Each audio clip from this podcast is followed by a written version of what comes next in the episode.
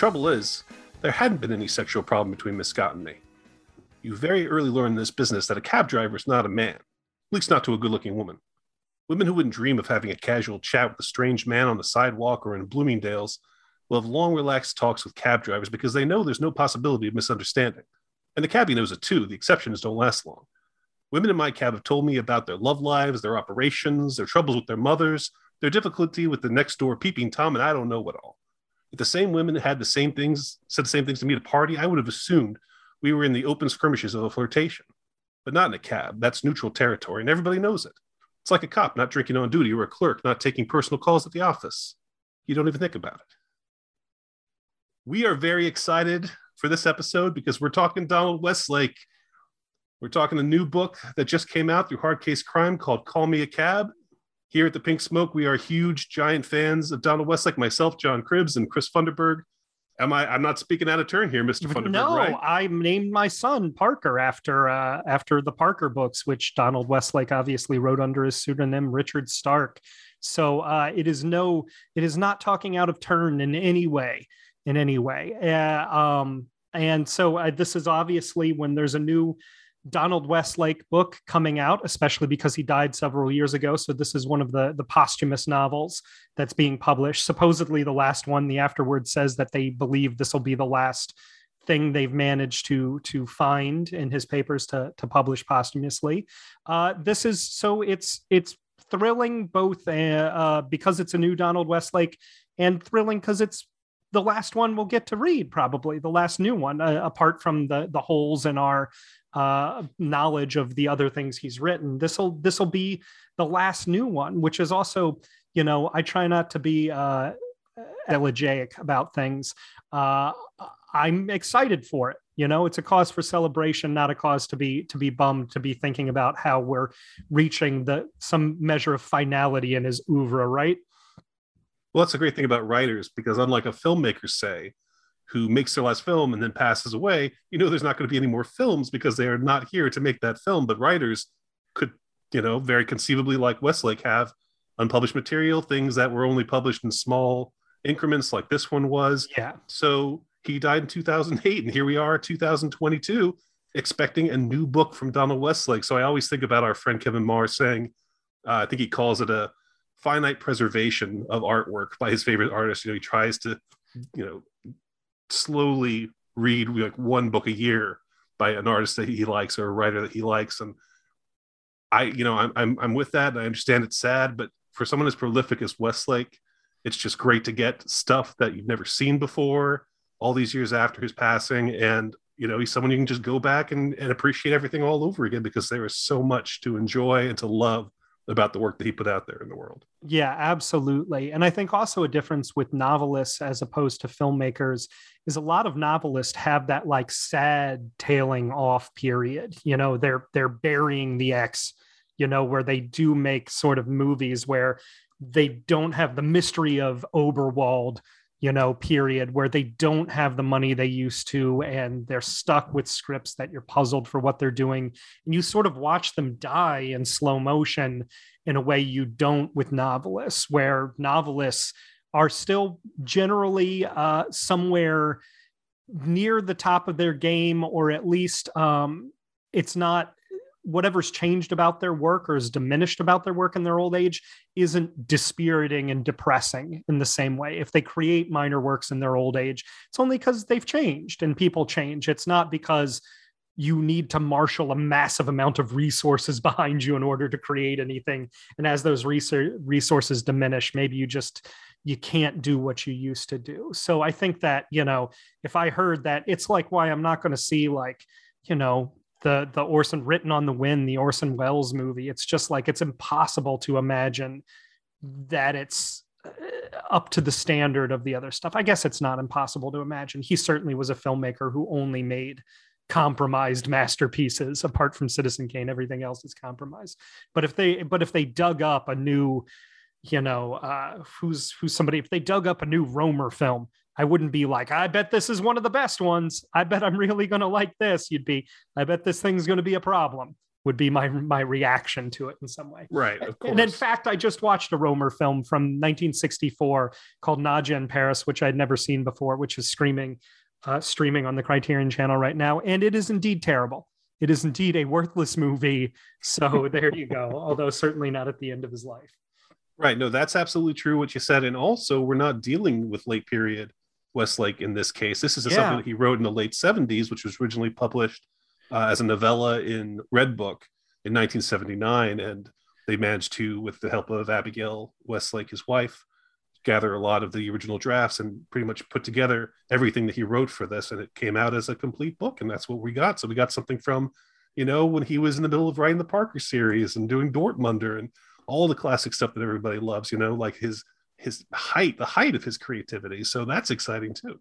Yes, I, absolutely. Although in the afterward, you you come to understand, and we'll talk about. We should do our aperitif and dessert pairings before we get too much into the book. But they did sort of. It seems like this is stitched together from various versions. That this is not the version Westlake had in mind. This seems to be his editor and his widow deciding that this would be the best version of the existing versions right, uh, right, and i course. can and when we get more into the book i can i can say what i think about that and i think i agree with it based on on what supposedly was added the major chunks that were added and things like that. sure that. no last time we yeah last time we talked about uh, a hard case release of a westlake book it was his book enough which they had changed the title to double feature and just the title change by itself is like you know well that's a pretty you know big change for something to actually change the title of an artwork. But we both agreed that that was probably a good choice. You know, that was probably the right way to go with that. So I trust these guys. And that's why I went into this without any kind of hesitation at all and just pure excitement. But just as a way of introducing it for my aperitif, uh, I should mention very first that this is a road story, you know, like the classic road travelogue stories um, of literature, the classic road movies you obviously read this and you'll think about it happened one night and easy rider and two lane blacktop and paper moon et cetera et cetera all the way up to Y Tu Mamá Tambien yeah. films like kings that. of the road all of the yeah the Wim Wenders exactly yes. so i was definitely going to pick a road movie to start off with to say this is something that you should dig into before read the book but which one there's so many great ones you know it's such a great kind of subgenre and so my thought was all right I'm going to pick a story of two characters traveling from New York to the West, just like in the book. They initially planned to fly out there, but then they decided to hit the road.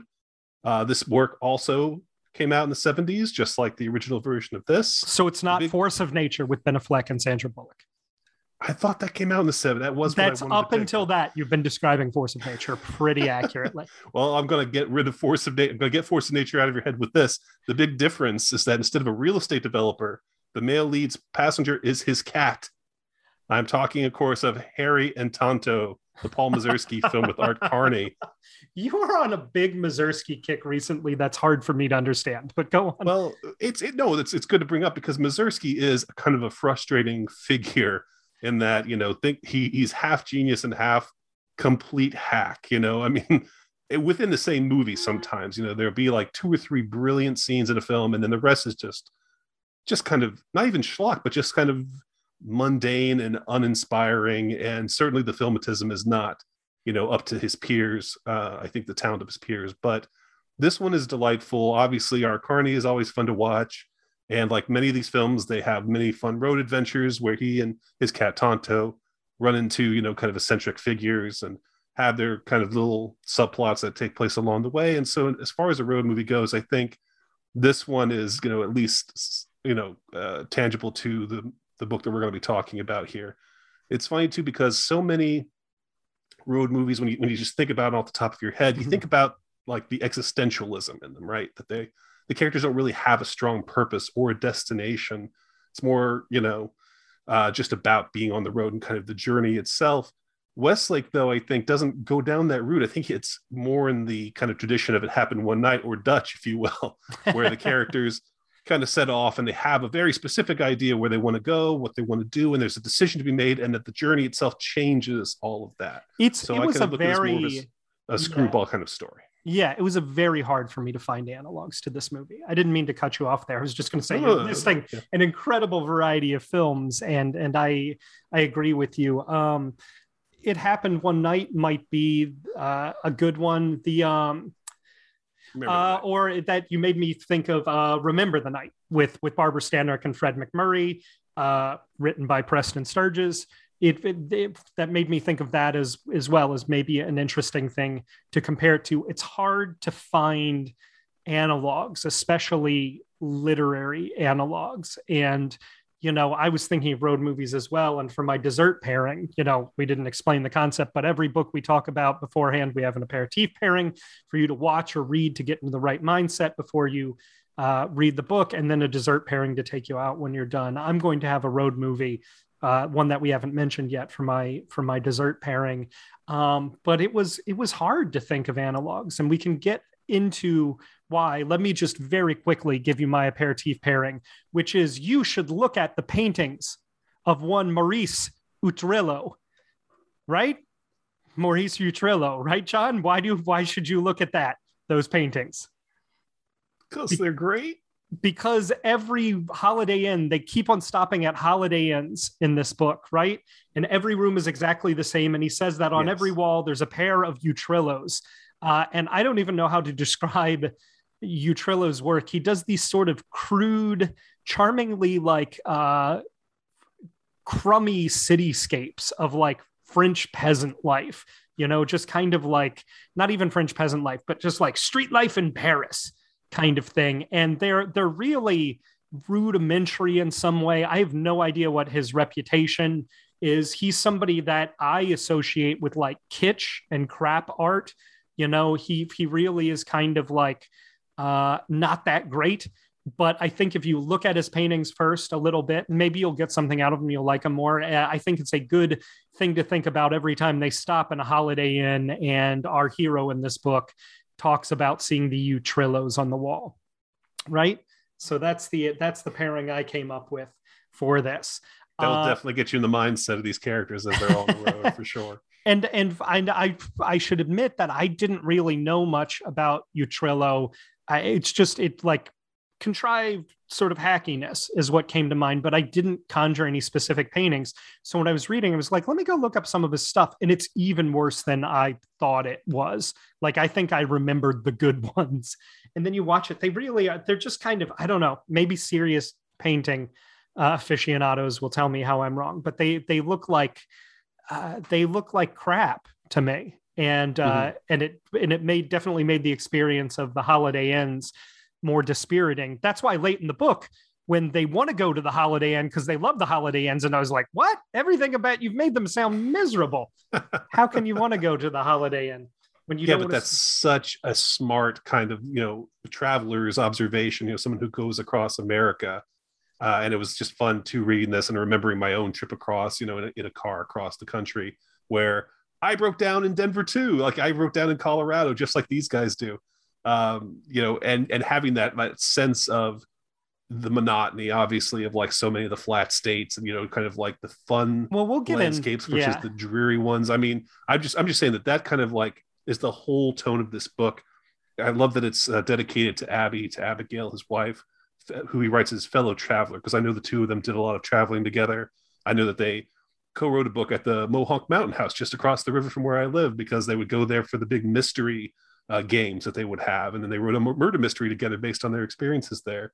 And, um, and I know that their final trip, unfortunately, where he passed away, was a vacation to Mexico. So that's very sad thing to bring up, but the point is i know that they love to go around everywhere together so you get the feeling of like his impressions of america in this book and i'm curious we'll talk about it later like why he didn't want to expand it and turn it into a novel during his lifetime, you know, because there is so much of him in this. But before I get into all that, let's get into the plot. We'll kind of just kind of dive into. Let me thing. say one thing. Yeah, I'm mm-hmm. glad I'm talking with you about this book too. Was the other thing if we're talking about travel? I you are unquestionably apart from my family the person I've taken the most road trips with in my life. I don't think there's anybody you know, like dozens of road trips with you, you know, because we go to the Toronto Film Festival every year, so we go there and come back. But we've traveled other places to to New Orleans and Pennsylvania and many other places. You're somebody Florida, take, sure. Florida, yeah, that was an enjoyable road trip. That was a long one, yeah. That was that was good. Um, now I just want to tell stories from that trip on here. unradio friendly stories. Uh, um, but yeah, but it's kind of it's kind of funny that it's you I'm talking about this with, but it's like you're you're like the road trip guy. We've known each other since the first day of college, since a week before college started, and we have certainly traveled a huge amount together in that time. You know? Yes, absolutely. It's been too long since we've had a road trip together. Um, well, I I hate you now. yeah, I'm not pleasant to be around these days. Uh, the plot. It used to be about the music, man. used to want to go see the bands.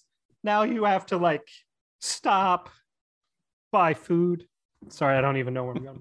use the bathroom. I thought I had a bit. I never used to use the bathroom. I thought I had a bit, John. There was no bit there. The plot of Call Me a Cab is that New York cab driver Tom Fletcher picks up as his fare Catherine Scott, a young woman who is a landscape designer and she is going to be going to the airport because she's flying out to LA to meet with Barry Gilbert, her fiance. He wants an answer from her, not not his not his fiance not his fiance, because she has not answered whether or not he will marry she will marry him or not. She's not decided. He wants her to come out, and he's going to convince her to marry him and move out to LA and be with him. She is very very indecisive, so she actually decides rather than taking a plane, she asks Tom if he will drive her literally from New York to Los Angeles. And in the week or so that will take them to get there, she is going to think about this, ruminate upon this. And by the time they reach LA, she'll come up with an answer. This is initially kind of, you know, Tom sort of, sort of takes this with a grain of salt, but then when he, you know, she actually says, I will pay whatever the expenses are. And he calls the dispatch and they tell him the cab company is owned by his father, by the way. Um, you know, how much 4,000 4,000 bucks plus expenses. Right. And she readily agrees to it because she's got the money.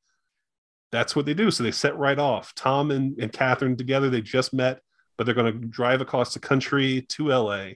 And she's going to decide by the time she gets there whether or not she marries. And that's sort of the driving narrative of this.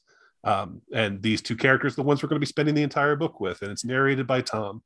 Uh, for people who are not you know Westlake super aficionados and have not read a ton of his books, uh, I will just uh, kind of give this little bit of insight. This is very similar to what are called his nephew books. Uh, those are books that he's written sort of around the same time the late 60s, early 70s.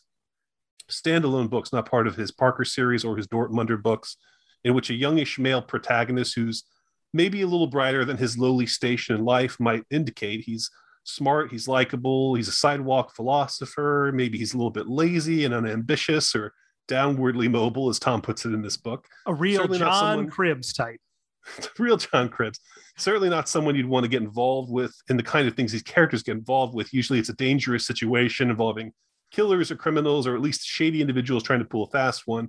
Um, but he gets involved because of the girl, right? This knockout girl who comes into his life, who he's just, you know, completely smitten with and just follows her, oh, goes over the deep end with her. And the books I'm specifically talking about here are The Fugitive Pigeon, The Busybody, The Spy in the Ointment, God Save the Mark, Somebody Owes Me Money, Up Your Banners, I Gave It the Office, Help I'm Being Held Prisoner, Brothers Keepers, Money for Nothing. There are a lot of a lot of Donald Westlake books that have this kind of protagonist in them, and Tom really fits the mold very well. Yeah. Uh, as he says, he has a temporary job for the rest of his life is a very nephew kind of thing for him to say. Yeah, and it's funny you mentioned somebody owes me money. That's the one obviously I immediately thought of when right, reading this because that's about a cab driver who picks up a crazy dame fare that throws his life completely off track.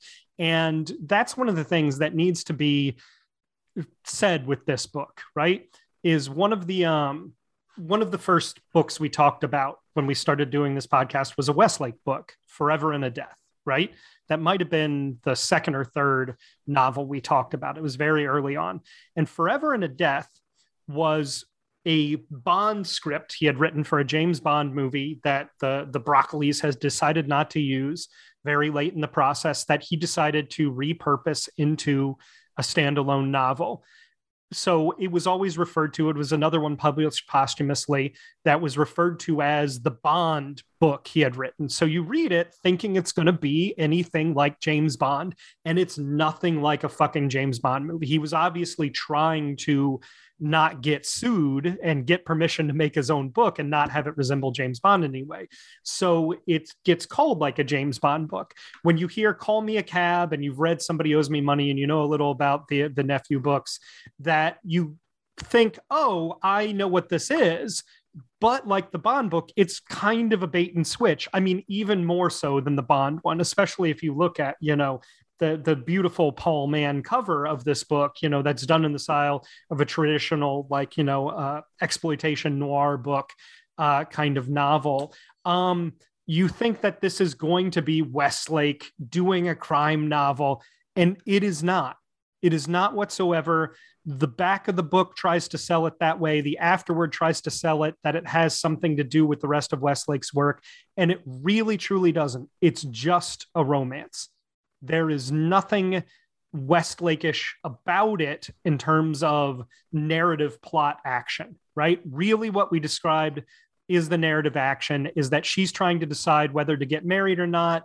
While we have this cab driver who's not uh, uncharming in his own right, being charmed by her and their relationship slowly developing, right? right? But that is one of the things that, you know, I never read plot descriptions or anything like that. And I happen to just like did I happen to like 70 pages into this book, I read the back description to be like, what it where is this going? You know, because I did think it was going to be a Westlake book in the way you think of Donald Westlake and Richard Stark and that kind of the axe or you know or you know the man with the getaway face. You know what a westlake book is you know drowned hopes. You know what a westlake book is right?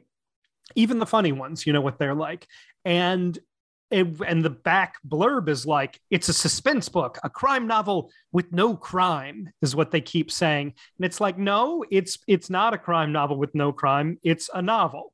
It's it's a romance. And it's funny you and i have been trying to find somebody to do a romance novel episode with us for a while. We talk about all these different genre books. Let's go into a genre we don't know anything about. We finally found one to do and a great guest to do with it. And then right before we do that episode, we read another romance novel. You know, it's yeah. like, what are the chances? That's fine. Well, yeah, in his afterwards, you know, uh, Charles Ardai, who's, you know, in charge over it at Hard Case, compares it to Brothers Keepers, which is a fantastic book, one of Westlake's absolute best about these monks who live in a monastery in New York that's going to be demolished. They, they've, they've lost their lease on it. It's going to be demolished, and they are trying to save it. They're trying to do whatever they can to save it which Westlake originally had written as a crime book, you know, because he originally called it the Felonious Monks, but then decided it was he liked these guys too much to get them involved in crime, so it turned out to just be a straight, as you say, romance. Uh, you know, Ardai, you know, compares this to Brothers Keepers, and I think even more so than Somebody Owes Me Money, which is about a cab driver. It this has a lot to do with Brothers Keepers. I think Tom at one point even compares himself to a priest as a cab driver who can't get involved with his fare. You know that he's like a somebody who has taken an oath to be professional, you know, in this situation. But um, I think that was a really good comparison, and it proved that Westlake, you know, more than anything, you know, was able to throw some some guns and some kidnappings and some capers into his his books.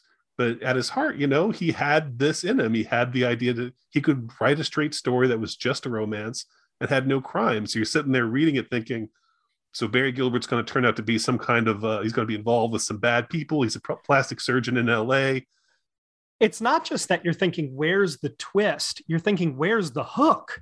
This is a very strange novel in that way, where it's it's really you get to the hook 10 pages in of they're going to go to Los Angeles together. And there's no twist and there's no hook beyond that. Uh, and so it, it's very surprising that way. Uh, uh, Brothers Keepers is uh, uh, has a lot more plot to it. You know, they still sure. get up to shenanigans. They still have like plot machinations, and it's it's a surprising book. This is not that. This is what this was. This is what I was saying. Is I had a very hard time thinking of analogs to this book. It was very hard to think of things to compare it to uh, in any way. Um, one of the few movies that I it reminded me of first off, well, this is a com- com- complicated conversation. I don't want to just start talk only about possible comparisons for it, but um, it has it has a dime store novels approach to language and story and characterization, right? But a story that would be more at home either in a literary work or a sheer mass market crowd pleaser, right? So it's sort of it's it's neither of those things. It's neither a literary work or a sheer crowd pleasing romance novel. You know, this is not uh, the notebook. Although, with a little tweaking, you could easily make it that. You can see why Redbook wanted to publish it, you know, and and what Redbook's thinking was on it.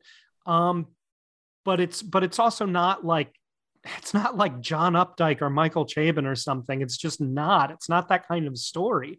It's so slight in nature. It's an anti-epic. And so, you know, it did remind me of Walker Percy, maybe a little bit, maybe just because of his okay. essay on the Grand Canyon got mm-hmm. me thinking of that. Maybe because the moviegoer has a certain similar aimlessness to it and disaffected main character whose decision is to do nothing in life is to sort of let it let it uh, uh, sweep over him in some way. Um, it also reminded me of Richard Linklater's It's Impossible to Learn to Plow by Reading Books, which oh, is just, yeah, just Linklater. It's basically a narrativeless movie. It's just Linklater himself. He stars in this movie. It's his first movie feature film before Slacker, just kind of traveling around on trains and going various places. And that book and that movie I think of a lot because I watched that movie for the first time um, I love to travel and I hate to fly, so I tend to drive everywhere. I've done the exact drive they do in this book to Los Angeles, you know, a dozen times. When I go out to Los Angeles for work and come back, I will do this drive. Not this exact drive. I don't understand why I went through Pennsylvania at the beginning. Maybe because the interstates were different back then, but I take basically the exact same route that they take in this book to to go out and then a slightly different route coming back. So I've done this around a lot, but I also take trains places. Uh, I lived in New York and my parents lived in New Orleans for many years. And when I would go down to New Orleans, I'd drive, or I'd take the Crescent City down there, 25 hour train ride. Also, when my parents lived in Calgary, I would take the train to go see them. And that's a 58 hour train ride that I would take from New York to Calgary, 10 hours up to Toronto, switch at Toronto, take a Canada Rail, uh, all the way to Edmonton because the train doesn't go to Calgary, get picked up in Edmonton and drive down to Calgary three hours away. And that's a 58 hour train ride with a little layover. It probably takes you closer to 60 hours, 62 hours if you're being honest with yourself. And I watched It's Impossible to Learn to Plow by reading books wow on that train ride for the first time. and it's such a disorienting experience when you're on a train for so long and like the only thing you've seen all day is Winnipeg, you know, to watch a movie that's somebody on a train and buses all day. Uh, so that's why it really stuck in my in my mind maybe. But eh, you can see I'm stuck on this and stuck for analogs because it is got a weird tone. What would you compare this book to? Did you come up with a good comparison for it? Well, like I said, I, I, think you know it's a traditional road movie narrative, and again, kind of with screwball things thrown into it. And I think of I really... narrative movies, the road movies have a tendency to be mythic in some way, especially American road movies. Mm-hmm. This movie's not mythic; it's anti-epic. It's not like, uh, like, um. Well, that's what I meant like when I said he kind of he doesn't go that route. Doesn't go the existential, yeah. philosophical route with this, even though there's a lot of philosophy thrown about by the characters he definitely goes more the screwball, you know, romantic kind of idea where, you know, yeah. he's a person who, you know, these characters, they're falling in love, they're not, they can't be together, you know, they kind of change each other's minds on things. But the thing that I held on to the whole time as a Westlake fan, again, by being like, this is a nephew novel without the crime in it. Because, yeah. like you said, it has that kind of Westlake voice, obviously. It has that sort of interesting descriptive uh, of the things that they see outside and the places where they stop but mainly it's the romance of this uh, fish who's taken out of his tank and thrown out into the ocean and you know for the first time in his life and is able to experience something that doesn't really you know wow him or inspire him in any way but he finds everything interesting even the the similar hotel rooms at every holiday inn is something that yeah. he finds fascinating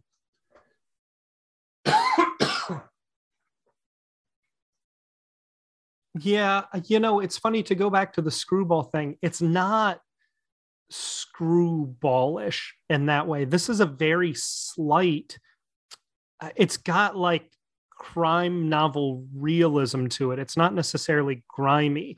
And I would say that one of the things that I was thinking about when reading this book, and especially now that you've mentioned screwball comedies twice, um, with there's there was 50 pages added to this version. The version published in Redbook is not this version. They added 50 pages to get it up to novel length. It's still a very, very quick read. And this 50 pages essentially is um, uh, there's a the cab breaks down, so they get stranded in this small town for a little bit. And they like meet the mechanic there, and it's sort of it's very much narrative padding if if the whole book weren't narrative padding you know it's kind of an, an arbitrary obstacle to keep them anchored in one place and make them do other things than just sit in the cab right and that 50 pages after the breakdown, when you have the mechanic who's wearing a shirt that doesn't have his name on it because he got a box of surplus shirts. So his shirt says Fred, but his name's Dave. And the one that is labeled uh, Jerry is actually George, right? And would you like one that says Tom on it? We've actually got ones that said Tom. Here's one named Ace for Catherine, right? That's a like I like that character, but it's more overtly comedic. And then we are introduced to this old couple who's in a Rolls Royce who just picks them up off of the street and makes them get in the cab, total narrative contrivance, and then drive around and drink them. And they uh, drive around and drink with them, even though they're in uh, the border of Colorado, Kansas. They're going to speakeasies and they're elegant. And the main character describes them as act- acting like uh, Nick and uh, Nick and Nora from the Thin Man series, right? And they're sort of that pre screwball era, but the Thin Mans are definitely like screwball esque in their own way. I'm sure some yeah. people would say they're straight up screwball. But you probably don't remember, but you picked the Thin Man as one of your pairings last time we did a Westlake book when we did double feature. Oh, did, oh yeah, that's a good yeah. pairing for that one. um, but that section threatens to get wacky you know what I mean? It threatens to get screwballish. And to me, wacky is the worst thing an artwork can be, right? It's even worse than boring. When something's like wackiness, I can't stand it. Like Harold Lloyd can be great, but he's frequently wacky. You know, a Carrot Top movie is wacky. Buster Keaton is never wacky. You know what I mean? Thin Man is never wacky. Some of the sequels are not so great, but it never gets wacky, right? And this section threatens to get wacky. And that's why I think you're right that it's on his mind in some way, the kind of archetypes he could fall into. But then after they've spent the time with this couple, um, Catherine and Thomas have this conversation about them that's like, I didn't find them charming at all. They are living a life of quiet desperation as they get older and sort of not they're locked into these roles with each other in a marriage and that's kind of miserable actually to be locked in these roles even as one of you is dying and have to pretend like you still want to be these people and if you can't show any crack to it there won't be anything there so i think it redeems that because they are supremely irritating characters and i got the impression you were supposed to be charmed by them until mm-hmm. the main characters were like no that's not charming that's depressing and i was like oh westlake how I like it. he pulls a, a fast writer. one on you. I love that. I was also, but he's also trying to critique screwballish tendencies. Was my only point. But go on. Yeah, Sorry. no, no, absolutely, no, absolutely. Yeah. It's just a template. No, he's doing yeah. his Westlake thing. He's not doing. Yeah, he's not copying a screwball kind of uh, scenario. But but I, I just bring really... that up as that's another reason why it's an unsatisfactory comparison. It's just hard to compare. Yeah, but yeah, for sure. No, no, I'm saying I'm I'm hold on to the Westlakeness of it. You know, yeah. I I love that like that turns out to be something you know that turns her against marriages. and A lot of things you know that happen to them do. The idea of you know what your your role is once you're in a married life. But what was also really fascinating was them talking about the prohibition laws still being in place in Kansas at that time, which is the late 70s. And I looked it up. Do you know even flights at that time when they flew over to Kansas, they couldn't serve alcohol. Like they were really like yeah. that serious at the time. Well, there's about... still there's still plenty of dry counties. My mom's from a dry county in Kentucky. There's still plenty of places. That's that interesting. I've, I've, never been to a dry county. I don't think so. Yeah, that, that was interesting to, to hear that. But but yeah, no, I think that you know he subverts a lot of kind of the classic tropes of uh, or the classic um, uh, models of you know this kind of a road movie, but he makes it his own, and, and you know, they it's more fascinating to you know when they end up in the back in the back road motel and they're not at the Holiday Inn and there's absolutely nothing to recommend this place except that you know it's their place now. Like they're the only people there. They're getting served this very strange meal that these people are putting together for them. And even though at that they're getting towards the end of the trip and tensions are a little high between them at that point you know it brings them together because they realize like this is the kind of trip that they're looking for. They're looking for their own unique kind of experience when they're out there uh, together. And that's romantic in and of itself even though these two characters don't get together ultimately. And you get the idea that it's very good that they don't get together. They wouldn't be right for well do they? That's i think i think the ending is supposed to be that final chapter a lady or the tiger type ending. Are you saying with barry they don't get together? No no no. I mean with tom okay. and, and catherine. Yeah. i mean yeah it's, it's ambitious. It's ambiguous like maybe they'll get together. Maybe this means that you know something will happen with them but i like the actual plot of the book being like he puts his arm on her and she points to the cab where it says keep, keep your, distance. distance. You know, yeah. you know, I like that he keeps them apart. Yeah. Well, I also like that this character is set up in some way to be a contrast to the plastic surgeon that she's going to marry out in Los Angeles, who's incredibly good looking and seems a little glib. And he's this sidewalk philosopher, as you say, and he's going to be in contrast. And he's, you know, uh, everywhere they go, people assume they're a couple and treat him as the man in charge and he demurs from it and tries to think up ways to put less of the pressure and let her take charge and he presents himself in the beginning as a very enlightened kind of man right and that sort of degrades and falls apart as the book goes on. We sort of see le- that he's less and less enlightened than he thinks of himself as being and the ways in which he's more and more traditional and the ways in which Barry is a more and more interesting character and a more likable guy than he might be till when at the end of the book I think it's sort of switched position where he's the person who now wants to trap her you know that that's not if they get together it's not this is the right person for him. It's that he's just switched positions with barry right? That marriage is always going to be a trap for her that she doesn't want to be a part of. It's always going to be the wrong thing for her. And men aren't just are never going to be able to understand that around her because they do desire her so much and are charmed by her so much that that it's just like the trap has changed that there's sort of a, a continuity to what men want uh, around her and want from her. There's a continuity, even when they think of themselves as being the progressive, non judgmental, you know, sympathetic to the ways in which she's reduced and demeaned as a woman just by her natural existence, in ways in which sexual stereotyping demean and reduce her in some ways, which she takes all in stride. She's a very powerful, commanding woman. She's an executive. So she's never bothered by any of it. And she's always very in charge of everything you know but by the end you get the sense that that he just wants to be another barry you know with her. And that also that that if she had played things differently she maybe could have had barry in an unmarried way and could have figured something out because he is so understanding. Um yeah and especially because throughout the trip you know he's shown that he is sensitive to these you know stereotypes that she's forced into when they bring the bill you know and hand it to yeah. him and he says give it to her you know? Like she's the one ordering like you know talk to her. Don't come talk to me. And that happens and it, to me all the time when i'm out with my sister and i always want to be like do you understand how much more money she makes than me? Do you guys understand that like it's like 10 or 20 times more money than i make? Like it's give her the bill i know this is a pizzeria uno and i could pay my half but give her the bill please and it's constant i guess that's just when i'm in texas when i was visiting her in texas that would happen a lot not as much in in new york but it's a good point about Barry, though, especially how he shows up for the last 40, 30 pages of the book. And he's not what you expect. And even Tom has that moment where, you know, he hears he's a successful plastic surgeon living out in LA and gets a very specific mental image in his head. And she shows him his picture, and it immediately is like, oh, he actually just looks like a nice, regular yeah. guy.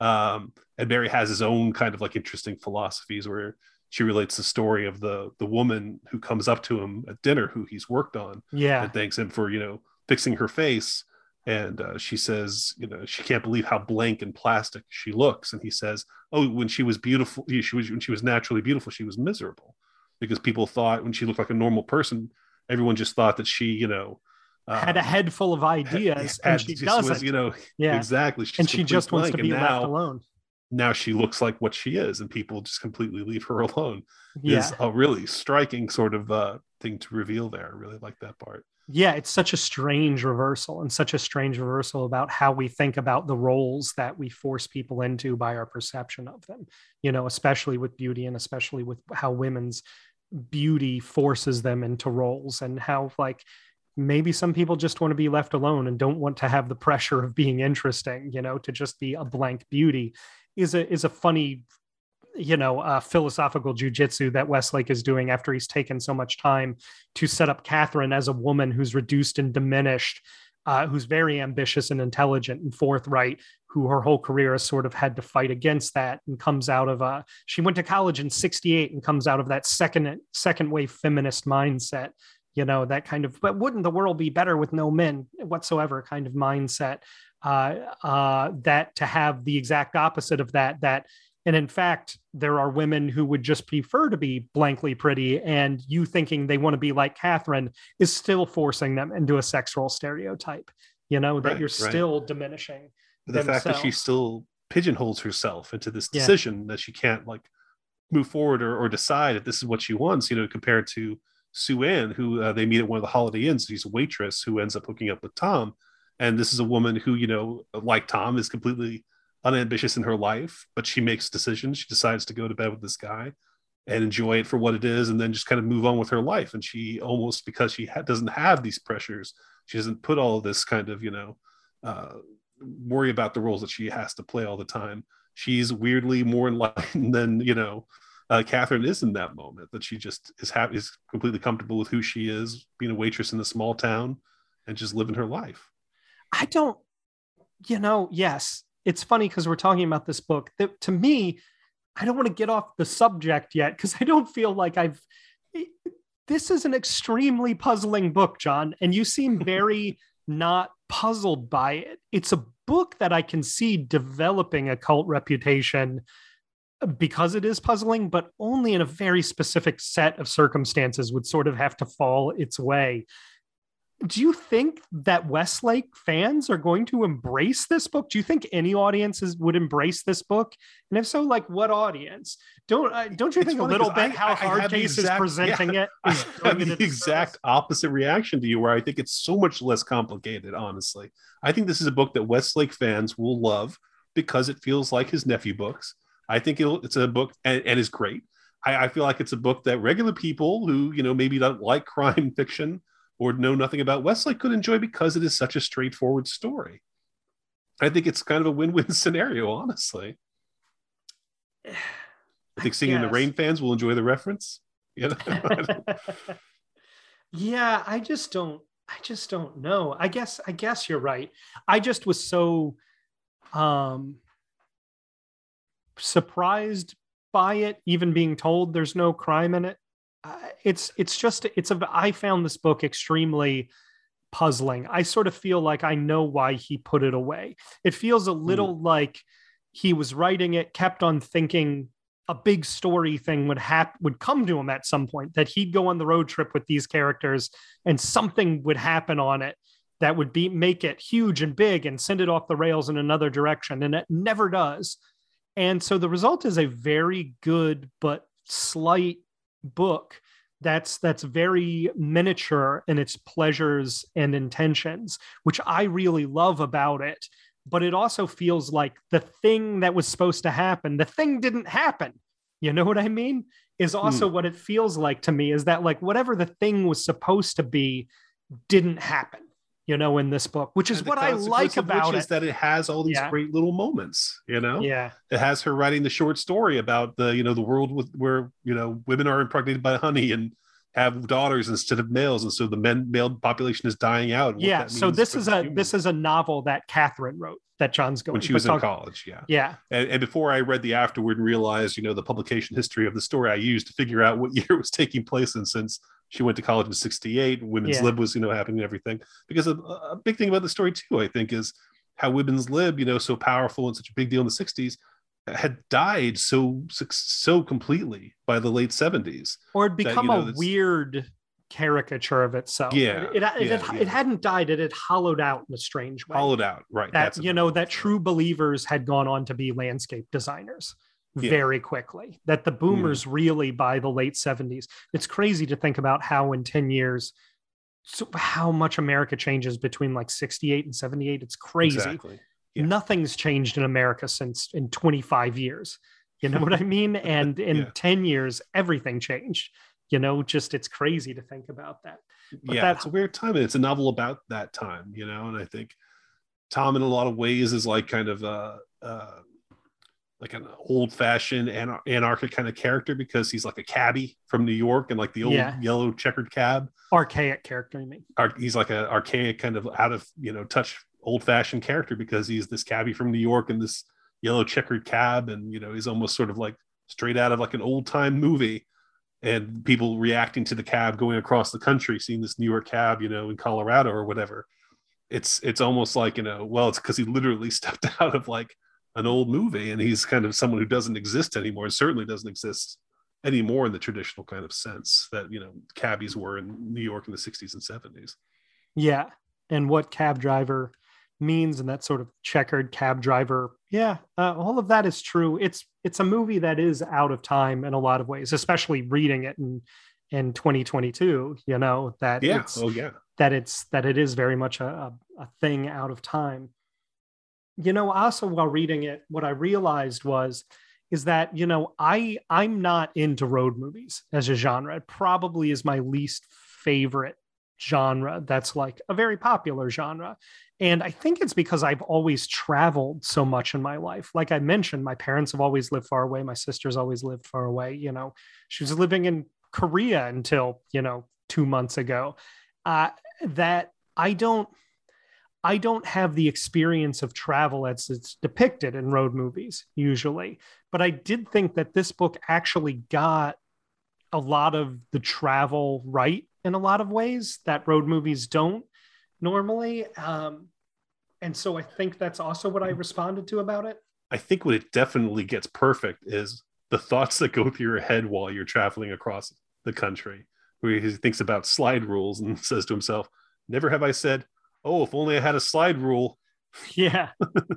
though surely there would have been times where it would have been an appropriate thing to say I also love when they go to the ice cream parlor in some town and it's not a made up to look like an old 50s, 40s, 50s ice cream parlor. It's the real thing that's just been like preserved in amber by being in a small town, right? And they go in and the food is that the hamburger's great, the french fries are great, the ice cream is great. There's like a pair of kids you know, talking about dates and cars in the back, and a woman and uh, waitress in black and white and apron, and it's just so out of time. And and he has the sensation of that they describe that as a real road trip sensation of I could live here. You know, you have that feeling on a road trip when you drive through. There's one or two small towns you'll drive through and be like, "This is great. I could live here." I had that in a small town in Wyoming. Once I remember, it was like very sort of mountainous area and it was like there was like train tracks and like interesting rock formations and it was over a river and it was like nice and modern feeling. And it just felt like but completely tiny. And i just felt like i could i could live here. I could just stop and live here you know? And that's one of the interesting sensations of a road trip that doesn't get talked about a lot because most road trip movies are about like people with no searching for a destination they'll never get to right? That's like Right. the theme of a road movie is like the aimlessness of looking for a destination you'll never find as opposed to the what i have on road trips is constant destinations of i could i this is maybe this would be great but you're not actually headed to them. You have to leave places that would that would be interesting for you. But also knowing that feeling is hollow. Like what am i going to do in fucking wyoming? You know knowing that that feeling of feeling like oh there's a lot of places for me in this world you know? And also Yeah. going well there's actually not these places for me in this world because there is a place for me in this world that i'm headed to which is fucking terrible los angeles that i'm going to have to be in. And it's going to be a nightmare and i'm going to be miserable there. It makes me wonder if you know they're with the in these internet days of like the romance of the road of suddenly finding the biggest ball of twine in the middle of you know oh i'm gonna have to pull over and check out this roadside attraction exist anymore you know if like there's discovery at all or if it's all just the destination these days you know i mean i feel like and, again, there is some, you know, as you said, threatening to be wacky stuff that you know happen to these characters. They, you know, uh, save a pregnant couple and run to the airport. You know, they're having a baby right in the middle of the road. Uh, they take the they take the, the, pregnant couple to a hospital, not an airport, John. I say airport? Yeah. Sorry. They uh, take them the, to an uh, airport so she can have the baby on a plane, which was her dream. There's them. This is a plane, a, uh, baby, or I am going to kill it with a hammer. I can't believe that's the line in the book.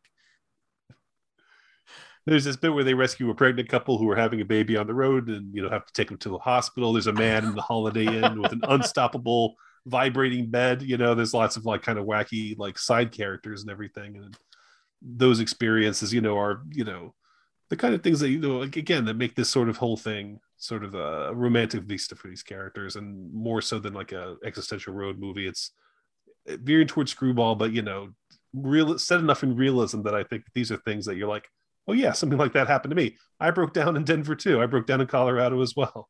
Yeah they do a great description too of um of coming from Kansas to Colorado, where the the Colorado, the Kansas side of Colorado looks like Kansas, except somehow it's more beautiful. And you do drive through it, and you're like, "Oh, I really like this." Colorado is the state that I think is just most beautiful in the United States. It's it's I've been uh, to 48 of the 50. I've been to the contiguous states uh, and not Hawaii and Alaska. And Colorado really is is the most gorgeous. The Rockies really are the most gorgeous. And again, another I could live here kind of place. But eh, but in general, you know, it's kind of like a lot of the country is not that interesting to look at. And I love when he's in like Indiana and just like this is miserable to be here. More rocky than this. but also they're having a fight, so they don't even want to look at the Colorado River as they're driving by, and that's something that happens on on road trips too. You know, it's funny you mentioned the roadside attraction thing. I've never done that. Have you that kind of road trip where you just stop at random places? That's not true. I did it once with Alan and Lori, our good friend Alan Cordell and Lori Isabella, uh, who have been together since high school. I took a road trip with them once to New Orleans and back with them, and they wanted to stop everywhere and like go to thrift stops and look at little things.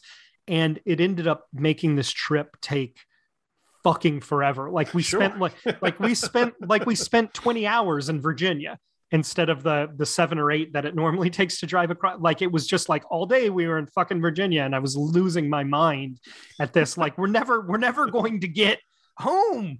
We're never going to get get on this. Have you ever done a road trip where you really just meander like that? I've only done one coast to coast road trip. Yeah. And it was meant to be meandering, but not like a planned meandering and not like a stop at every single yeah. shop, you know, on the way. Uh, although I told Jordy, you know, when, when we get older, I want to hit every used bookstore still ha- hanging around in America on a, and burn it to the ground. Absolutely, get rid of those motherfuckers. but uh, but like I said, there were magic moments like, holy shit, what's that up there? And then you stop and then you see something crazy that you didn't know existed. You know, I love the idea of you know more of a kind of see things as you go and more oh, the experience. You know, I have done that trip you know when okay. i graduated from college and the i'm my good friends in college and high school were scott and toby from dr dog. They had a their first band that really went on tour was this band raccoon also with the great andrew jones who was in dr dog for a bit. And i went on tour with them right? I went on this tour with them and accompanied i just graduated from college. And that was we stopped everywhere constantly. We stopped in Bozeman, Montana, and we stopped in Billings, Montana, because there were shows in all these little towns. And you would go to Battle Creek, Michigan, and we camped out in North Dakota, and we did all those kind of things. We stopped and looked at the prairie dogs in Montana. And looking back, now that I know that the prairie dogs carry the black plague in a pretty serious way, I'm like, Toby, I wish you hadn't gotten so fucking close to those prairie dogs. I knew it's a wild animal. It has to just be the worst disease vector in the fucking world for it. But we really did go all around the country. And that's where I went to a lot of the places that I wouldn't have otherwise gone. Like, you know, like Portland, which now I know I never need to go to fucking Portland again in my entire goddamn life. now I know yeah, that I about Portland. Or Chehalis, Chehalis, Washington. Slightly better than Portland. I honestly can't say that I set out to touch an Indian like Albert Brooks and Sheila Hagerty or anything like that, but you know, and I did have the experience of like a CB guy like flagging me to like pick up my radio and talk to him or anything like that. But I, again, I think that's like you know the unexpected things are sort of like you know what you remember from trips like that. Yeah, and that was also that was a funny because you're going and you're playing. You know, they were not a big band at that point. We're just playing in bars, you know, at that at that point, or small little clubs, you know, kind of thing. And mm-hmm. sometimes, mm-hmm. you know, be asked to do three sets. So sitting around and just you know in between three sets in a little bar in Omaha, you know, uh, and just that was the kind of places you you got to see and got to to explore in that way and that was a phenomenal experience that that was a really life changing experience um uh, and and it's amazing that by the places end, where you can't open a tab and you're like weird more like places where the bar trivia machine is slightly different the electronic bar trivia is not the exact one i'm used to playing um but it's yeah, I'll tell you a moment from this that did really beguile me in a weird way, and I thought about it a lot. I read it, read over it twice. Was when they're passing the stretch of highway that she designed, that she yeah. points out, you know, this is my design in Colorado. And, yeah. yeah, and he finds it, you know, to be amazing. Yeah. And the stretch of, of road after that, he just he's like, why can't every single road look like her road? Yeah. And I thought about it because it's like, is it because he's falling in love with her that he feels like this particular stretch of of land is so great or is it really something where he'd like to see the whole of the country you know change to you know be something that is more his aesthetic is something more like catherine yeah yeah. No it's a good it's a good scene. And also especially when later on in the book he finds out that this was a line of work she got arbitrarily into that like the employment right. office of her college or placement office just randomly sent her into that line of work that it wasn't her passion you know? And so when he's projecting her passion for landscape design onto a landscape and being surrounded by her talent and affinity for nature and then finds out no, it's just a job to her. And if she had, as she said, if she had been sent to a carpet factory, she'd be doing a dynamite job at the carpet factory and be the head of it there now, too. You know, and I think that that's one of the things that's interesting about this book is the slippery way in which it deals with what these characters truly are like mm-hmm. what is the essence of these people you know where he's an executive who his company folds and he gets laid off and he goes to work for his dad's company right? So he's downwardly mobile in that way. Is his true essence the executive or is it a cab driver you know? Is her true essence the the just the woman in charge or you know a uh, a landscape designer? And it kind of keeps pushing you know is it is she meant to be with barry or she meant to be with tom or she meant to be with nobody?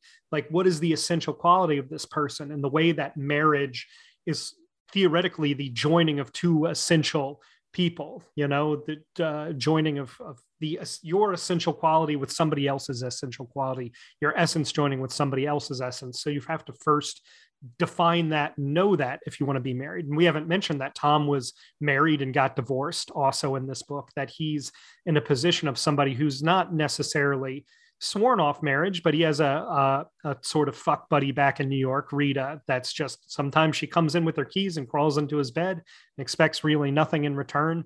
And what is he, if he doesn't have an essence, how could he ever get weighted down and married again, you know, yeah, weighted down my... and made miserable by a wife. You know how it is. Yeah, that's my very favorite moment from the book is when he calls back to see if Rita is in his apartment and he just imagines his phone ringing in this empty apartment and has this weird kind of connection to this place far away. That's so familiar to him. I love that moment. But yeah. I love that. I love that. It's very. So it reminds good. me of a ton of the end of Collectionneuse when the guy is going to realize the oh, girl yeah. is not into him, so he calls his girlfriend and just is on the phone with her. Anyway, yeah, no, but I love this about Westlake. I love that he's so good at stripping people down to that essence. That what he's saying, you know, is that Tom would have worked at the, you know, says he would have worked at this place for the rest of his life if they had, if it hadn't, you know, uh, gone belly up. Yeah. And now he thinks he's just going to be a captor for the rest of life. He, him as a person is that he will accept his his lot in life and stick with it. Hers is that whatever she's given to do, she'll excel at it because that's the kind of person she is, and that's what kind of like moves them past these roles or stereotypes is that they as a person will do what they will do you know in these situations. And their relationship dynamic with each other is going to be based on like their own thoughts and their own feelings. And that's how you like really love these characters. And they're just so well drawn out yeah. And it's interesting too the defining moment uh, for I think both of them, right? Is when she's revealed because she's like somebody who's presented as anxious and uncertain and making these erratic decisions when she get in the cab talking to herself and muttering. And you know that's when i'm first reading i'm like oh this is like somebody owes me money. You here comes the dingbat who's going to completely you know throw everything into chaos in this guy's life. And she you know contracts him to go on this car trip on this this cross country road trip to los angeles while she decides to make her decision whether to marry barry or not right and uh, partway through the trip, when they're reaching St. Louis, uh, she there's some paperwork she needs to receive to sign because she's very important and that just can't wait. So they're going to fly a messenger with the paperwork to the airport in St. Louis, and she's going to meet him there, sign the paperwork, and he's going to fly back immediately.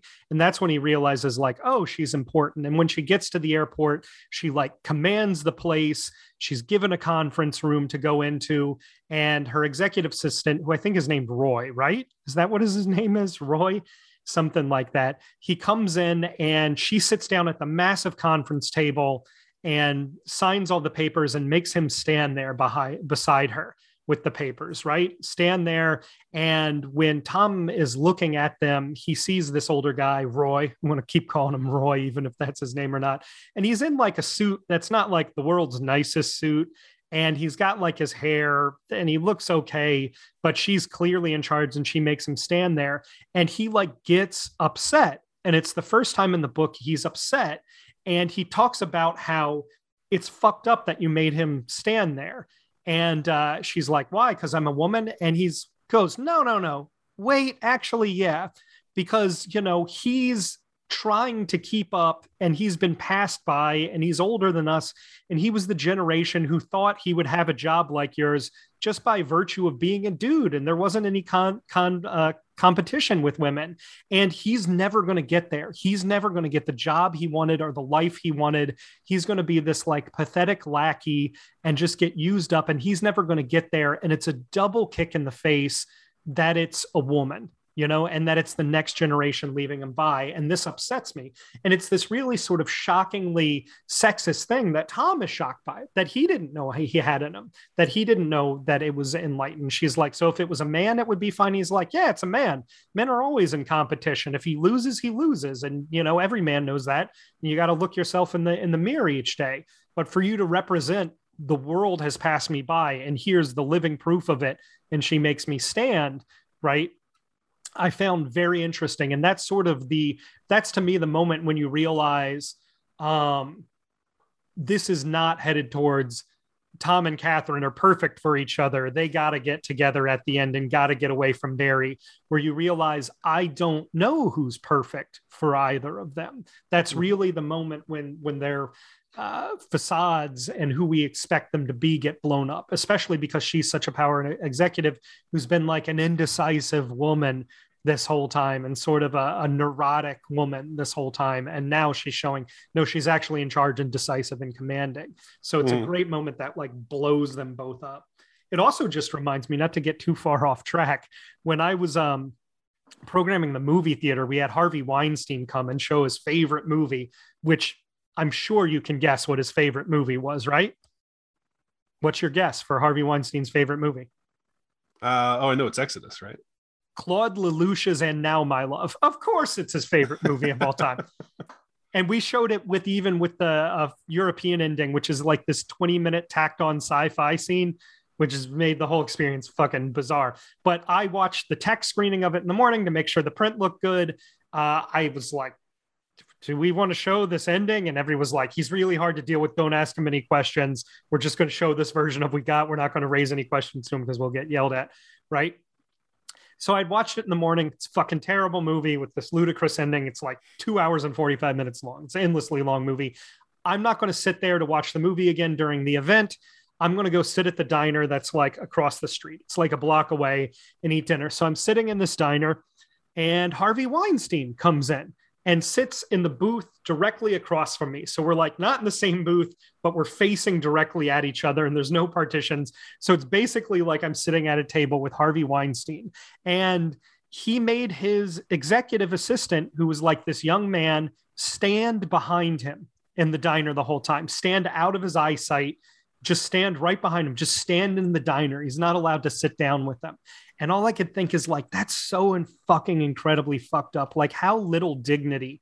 This is surely the worst thing Harvey Weinstein has ever done. How little dignity do you have to have to be that guy, though, who stands there and takes that, you know? And then the fucking other thing about Harvey Weinstein, he ordered two burgers and two sodas, and he double fisted the burgers like a cartoon character. He would take a bite from one, then a bite from the other, then a bite from one. And I was like, I'm walking a fucking Popeye cartoon, and I can't get up and leave because I'm sitting here already. I'm just staring into this fat fuck's face, repulsive human being from top to bottom. And I will say also at that time, I didn't know anybody.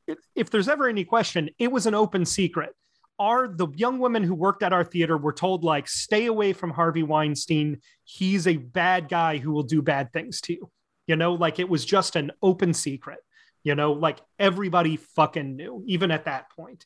Um, and it was like, you know, just a very like powerful, like I had the same reaction Thomas does of like, this asshole is going to make this kid just stand here, not even sit down in the booth at the diner, just stand like a, you know, stand, stand here at seven o'clock you know, like to my seven o'clock on the dial and just out of my eye line and just stand here. And if I need anything, if I need to pour fucking ketchup on these fries and eat them like a toddler who hasn't been properly trained in manners, I'm going to fucking do it. Right.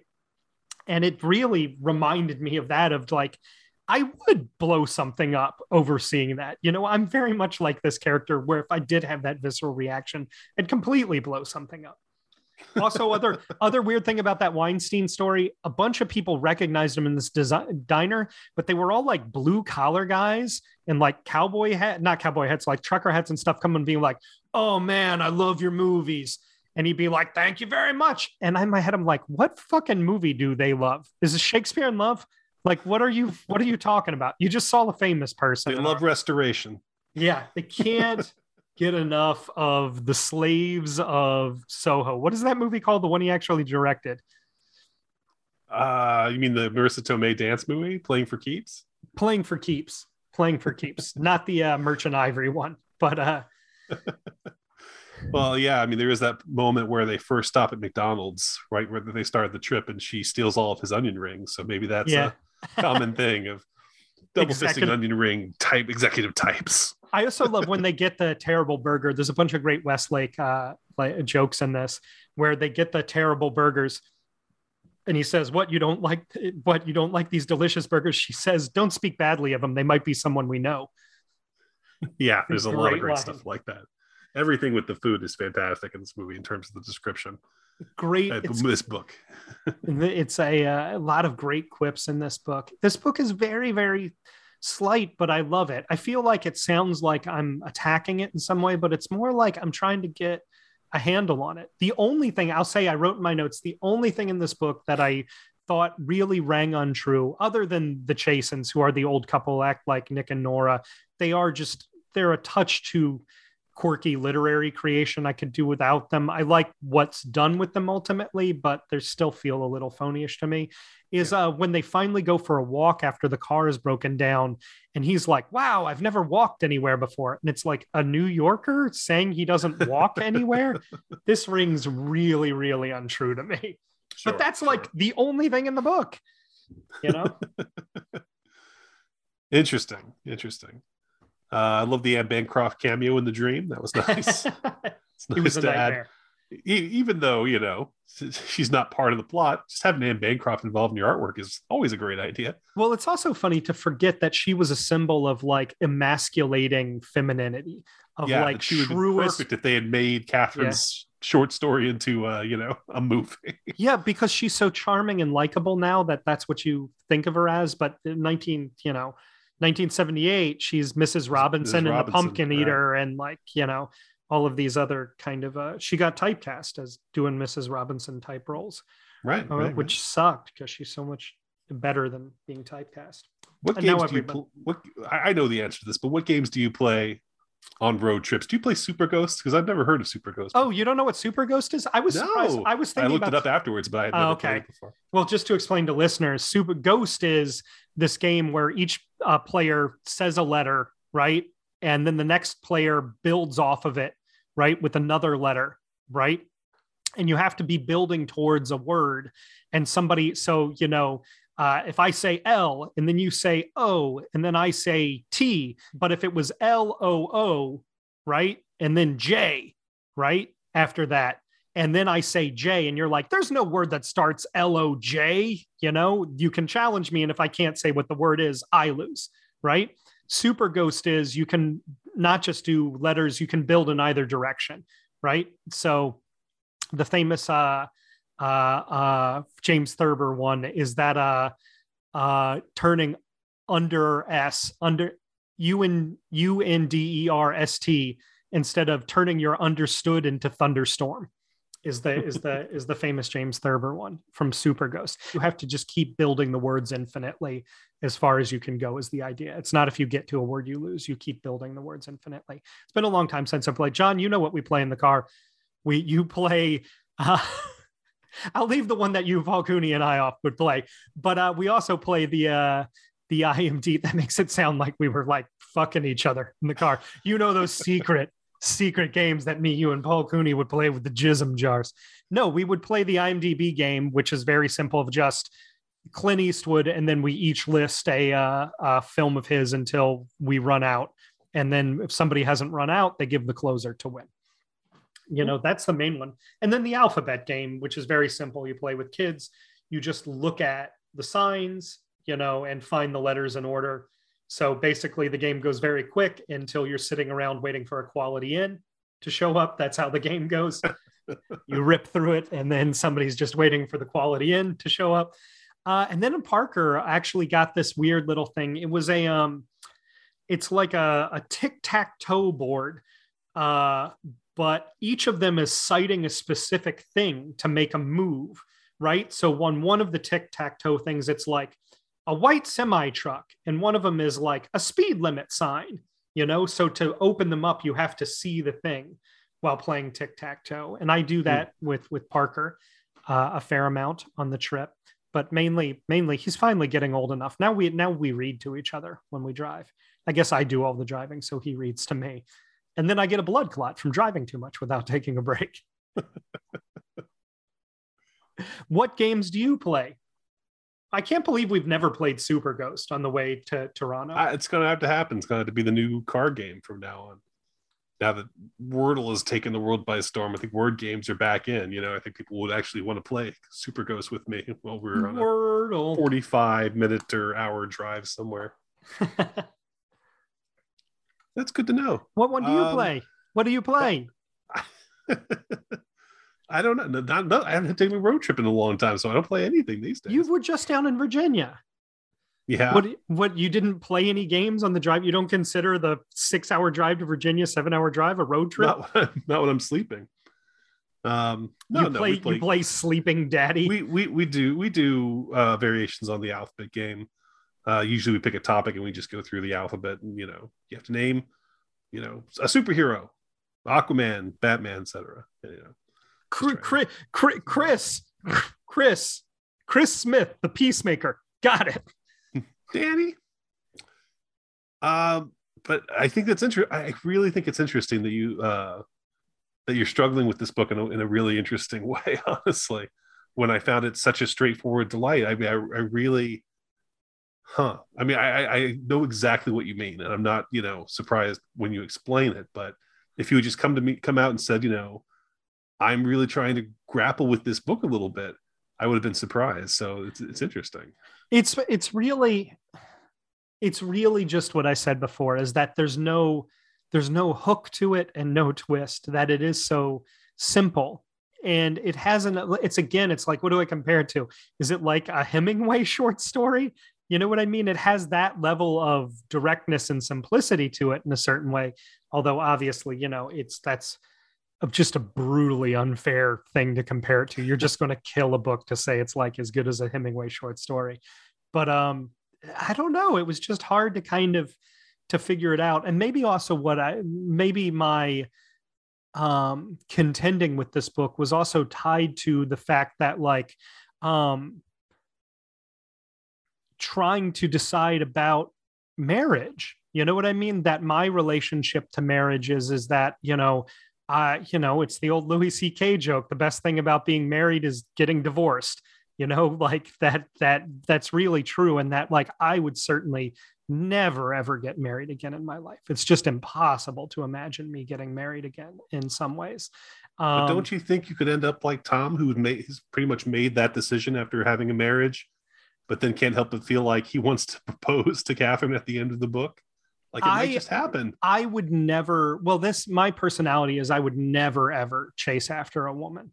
Now, since since my divorce, if a woman says bye, then then bye. You know, I'm never going to be put through the service of indecisiveness with this you know mm-hmm. and just that like hey if i'm not the guy for you that's that's cool i'm not the guy for most ladies you know what i mean? Like i'm not the guy for for most people. Um although dudes are more indiscriminate than ladies. Uh that that that's it's hard to think. I read it and i'm like i have the realization tom has late of like barry it doesn't matter whether she wants you or not. This is not the lady for you. You got to mm. get away from her dude. Like she's going to make you miserable you yeah. know? And that's that's a lot of when i'm uh, around um, women, even if I really like and admire them in a relationship and get along with them and have chemistry, I have a total realism about the, this is the way in which this relationship will be unhappy. And I can guess quite easily now. And I know, you know, the Jack Burton, you know, the sooner or later I rub everybody the wrong way, you know, like it's just, it's just the way it is, you know, um, where the same thing too where it's you can really like somebody but also just be like this person's going to make you miserable you know? This person's ultimately going to make you unhappy and you're certainly never going to make them happy too you know? Barry you should realize you'll never make her happy and your whole job will be maintaining this artificial perfection you know with yeah. her and trying well, to make a person happy. Yeah always yeah it's also fascinating to think about just people who I've decided this is the person I'm with. That's how it's gonna, you know, that's how it's gonna go. That's the person I'm attached to. Like Barry had the attitude Barry has in this. I imagined him being played by the guy from the Always Sunny episode. Uh, the gang, gang dances their ass off, who is with the girl and you know gets really jealous when Dennis oh, is yeah, dancing yeah, with yeah. her, and he's now on all of the uh, Planet Fitness commercials. Um, I imagine to be played by him, and, and that kind of same thing where she, you know, um, he comes off like he's you know going to lose to this you know guy who's coming on to her. But at the end she says i'm i'm engaged you know that's that's yeah. what that's what it is you know? I'm not going to go off with you and have sex. I'm engaged. That's what's happening here. Yeah. And that's just like you know how p- people settle into it. People like old don westlake and myself you know where we're just like that's what it is and that's i'm happy with it. Yeah and that that's funny. When i got to after a few years ago after a screening of um of Point Blank here at Museum of Moving Image in my neighborhood. Uh, she was there. Abigail Westlake was there after the screening, and I got to go up oh, to her with my son's mother and be like, "Our son is named Parker after one of the books," and she seemed like not thrilled, but genuinely like, "I appreciate that every time I hear that. You're not the first, and every time I hear it, I I appreciate it." And it made me feel like I did have a like, "Oh."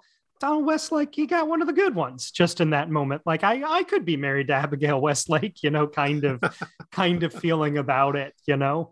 Uh, but that's also, I think, this book also taps into a bit of that, you know, that I could live here feeling.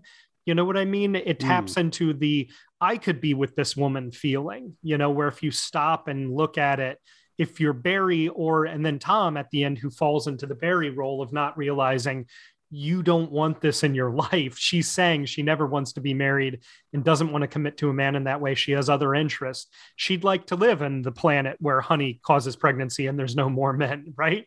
Um, when he, Barry should not be with her. You know what I mean? But that feeling when they're on the road trip that Tom has of, um, of, oh, I could live here. I could be with her. I could do this with this woman. We could fall in love. That sort of fantasy feeling of like this could be my home this little town with the ice cream parlor. This could be yeah. my wife you know? And that feeling is sort of uh, always illusory in some way yeah. you know? And no, i think it's exactly being out in that in that country is what's think, swaying him that way because he's from new york. He would never yeah. fall in love with catherine in new york. Yeah. he even has that great bit where he says you know in a small town all a car has to do is hit something to be on the news you know yes. as opposed to new york where they would have to like blow up a bridge, you know, or something like that. And it's true, like this quaintness, like is something that is just so overpowering in these parts of America that you suddenly think, oh yeah, maybe I could like fall into this mundanity in a way that I wouldn't, you know, in my regular life. Yeah, but don't you think it would be same kind of thing? You know? Don't you think it would be crazy and self-destructive though if you met someone, started dating them, and then two weeks later you move in with them, right? Like less than a month right. later you move in with them, and it's such an unpleasant experience for who roommates that they want you there that they kick you out. And you've basically got to live on the street for a little bit, and then you get together, and then you're together all throughout college, and then you get married and you have kids. Isn't that a crazy thing to do, John? Absolutely. After two weeks that is isn't that a recipe for unhappiness? And then you don't even get then you don't even then you don't even have a real wedding. You just go to a justice of the peace and you have him deliver the the speech from ride the high country. This is not a religious ceremony right? Wouldn't that be that's madness. That's never going in to result in a happy marriage. i know. No but it did. I, I think also that was part of my reaction to this book is you kind of go oh my god i hope i'm never tom. That's my react is i hope i don't think that like oh this is the woman for me ever again. I hope that never happens. Twould be a disaster. Um and just just be content riding in the cab man and hanging out with rita. That's that's where it's at for all you. expense paid trip across the country yeah. Exactly. Exactly. Rita will be there when you get back you don't want to live in that town with the ice cream stand. I also like mm-hmm. when Barry's getting upset at him over the phone and says, "So what? What you're you're scheduling your route so you'll go through Vegas on you know get to see the lights of Vegas on someone else's dime?" And I kind of felt like, why not? Yeah, if you're doing it anyway, why not take advantage?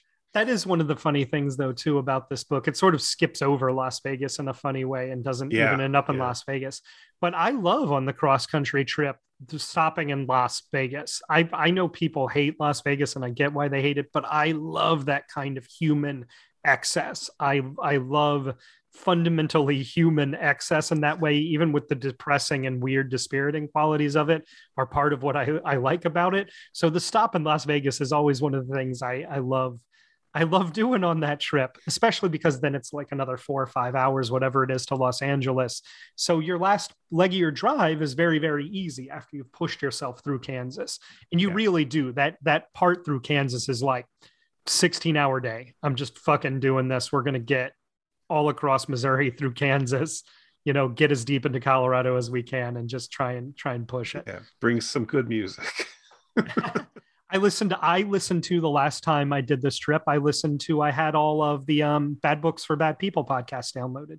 So that's Best just what I listened to. There. Um that's the way to do it. Shall we move on to our desserts? Do you have anything else to say about your terrible marriage? I do want to just, just take a minute. Just kidding. You you have a marriage. I do just want to take a minute to uh uh, to just say I'm so glad to have read this. You know, I mean, yeah. Westlake is my favorite male American writer. You know, I love him so much. I love his books. I love the story you just told about Abigail Westlake. I always, I always wonder what her thoughts of the Park books are. You know, and yeah. how she likes being Mrs. Richard Stark as well as Mrs. Uh, Donald Westlake and things like that. But so, John, after that segment, which you've now demanded that I cut out, which has been cut out of the episode altogether from that narrative bump, now we're moving into dessert. And unbelievably, it wasn't more joking about our various marriages. It was unrelated to our personal lives, and you made me cut it. It was directly related to the material of this episode. What what is your dessert pairing? I I'm going to go with I'm going i I'm going to go with two for the road with Albert Finney and uh, Audrey Hepburn. I think that of all the road movies that I could pair with this, this is the closest, which is sort of us getting to learn about this couple uh, in fragmented time through the various road trips that they've taken. And I think that if I had to think of a movie that's uh, closest in intent to this, if not style, that it's a road trip that's about a couple and sort of their changing ideas about each other and their disintegrating senses of selves.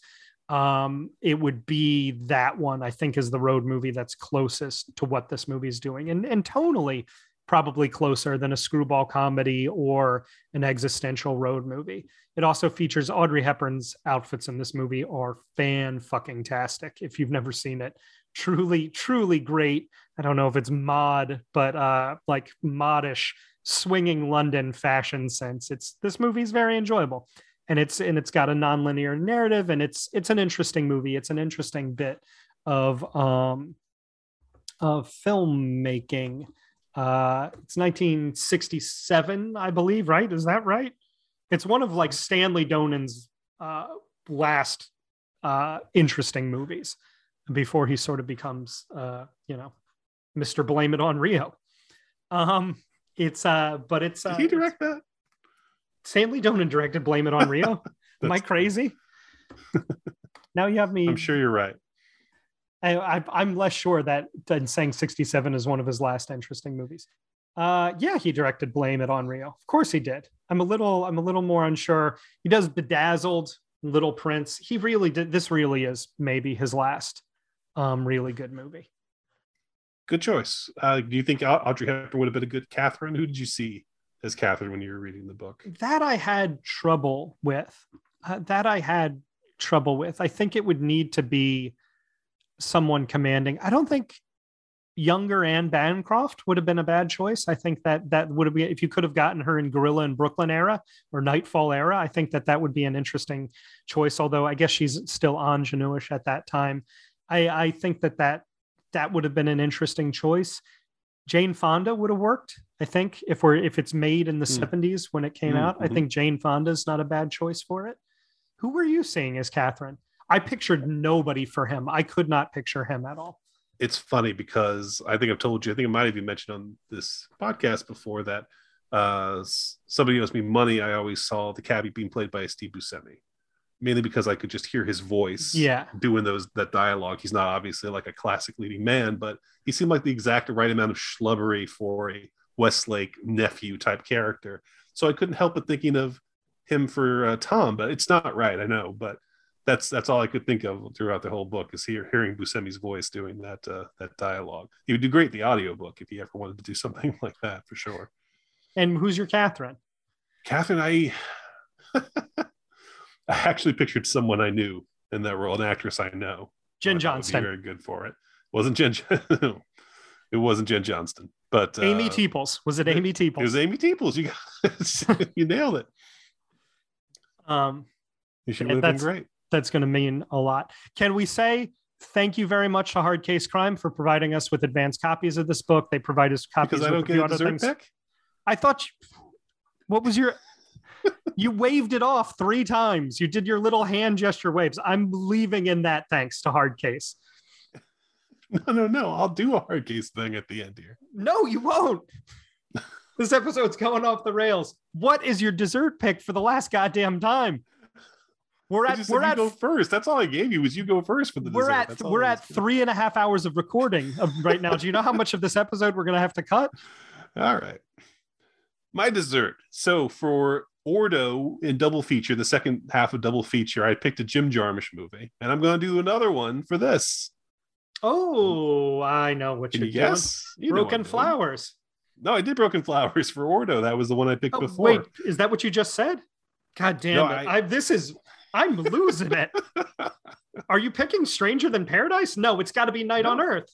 It's Night on Earth, the yeah. cabbie movie. Exactly. You are um, the boxing man. That's that's Night on Earth, right? Am I getting that right? I heard you on the radio. You are the, the boxing... boxer man. Jesus, no, it's uh, it's Jim Jarmusch's anthology cab movie set in L.A., New York, Paris, Rome, and Helsinki. Like any anthology movie, it's got its great segments and its not so great segments. Uh, the best one, in my opinion, is the New York episode where Armin Mueller-Stahl is an East German immigrant who picks up Yo-Yo, played by Giancarlo Esposito, uh, who takes over driving the cab, and it becomes apparent that uh, Armin Mueller-Stahl doesn't know how to get to Brooklyn or even how to work an automatic transmission. And Rosie Perez, you know, gets in on the action. It's just it's a delightful thing from the beginning to the end. It's these characters who have no reason to interact normally, you know, kind of become this like cool little group of people for a while. I love that. Uh, the Paris section with uh, Isaach De Bankolé is great. Um, Helsinki has, you know, kind of Kaurismäki stable of actors. I think this is sort of Jarmusch's, you know, attempt to kind of pay homage to like films he loves by Koris Kaurismäki and Spike Lee and things like that. It gets a lot of their regular people involved, and it's you know a delightful little film. Not one of my all-time favorite Jarmusch's, but it's a it's like this. It's it's just the right amount of slight, I think, Yeah. you know, to just kind of sit back and enjoy. And well, oh, Night on Earth is on. I'll watch 15 minutes of it. You know, I really like this this segment. It's one I I, always behind that kind of thing. overlook because it is slight. It's always one that Yeah. I'm always like, oh, that's not one of his best. And then I watch it and I'm like, that's a very, very good movie. Yeah, you always think of like that's the one that's slumming, but then you're like, oh no, no, no, that's coffee and cigarettes. Like this is this is at least better than coffee and cigarettes. At least It's it's you know, you can see the worst of Rollins. it's the worst of the ones that are actually truly great, but it's still Yeah. truly great, you know? Yeah. No, absolutely, it's great. Um, so yeah, this is great. Thank you, Hard Case Crime. Thank you, Charles Ardai. Thank you, uh, Catherine Carroll, publicity director, for the advanced copy of this book. Uh, thank you for everything you do, guys. We really enjoy all your uh, material and all the great writers that you put out there. I was just recently reading a book on Robert McGinnis, and I and I read this thing where Charles Ardai uh, was putting together the idea of what they're going to do for the artwork for Hard Case, and he said, "Who who does artwork like Robert McGinnis?" And the, the guy he talked to said, "Why not get Robert McGinnis?" And they did, and so one who did all those early great covers for them. Um, so just love love their output, and thank you so much, guys. Thank you, Chris. I hope we can take a great road trip together and hit some Holiday Inns uh, sometime soon. We don't really stay in hotels. I guess we No, we're drive all night kind of guys. Yeah, we really are like busted on through kind of guys until we get to to where we're going. Sleep in Right. the car kind of guys. That's the kind Then- of road trips. And then we we're sleeping at Paul Cooney's parents' condo. Ah, driving all night long.